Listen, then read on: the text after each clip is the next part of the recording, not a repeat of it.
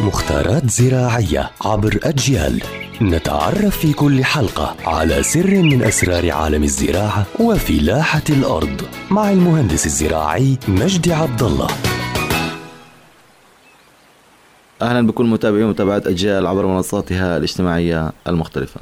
راح نحكي اليوم عن موضوع مهم أيضا من ناحية تسميد الأشجار. ودائما أنا أحكي إنه ما تنثر نثر، يعني السماد ما تنثره حول ساق الشجرة لأسباب. راح أوضح لكم إياها هسه.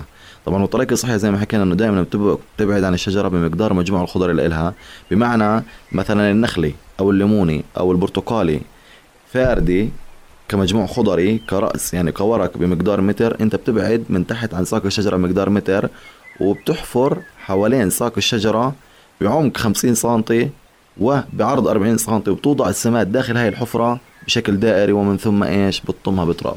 طبعا الأسباب كثيرة. منها اولا إنه أنا بسهل على النبات إنه يمتص السماد ويأخذ الغذاء لأنه أكيد يعني جذر الشجرة مش جنب ساقها جذر الشجرة ممتد ممتد بعيد عن ساقها فبيسهل علي الامتصاص اولا.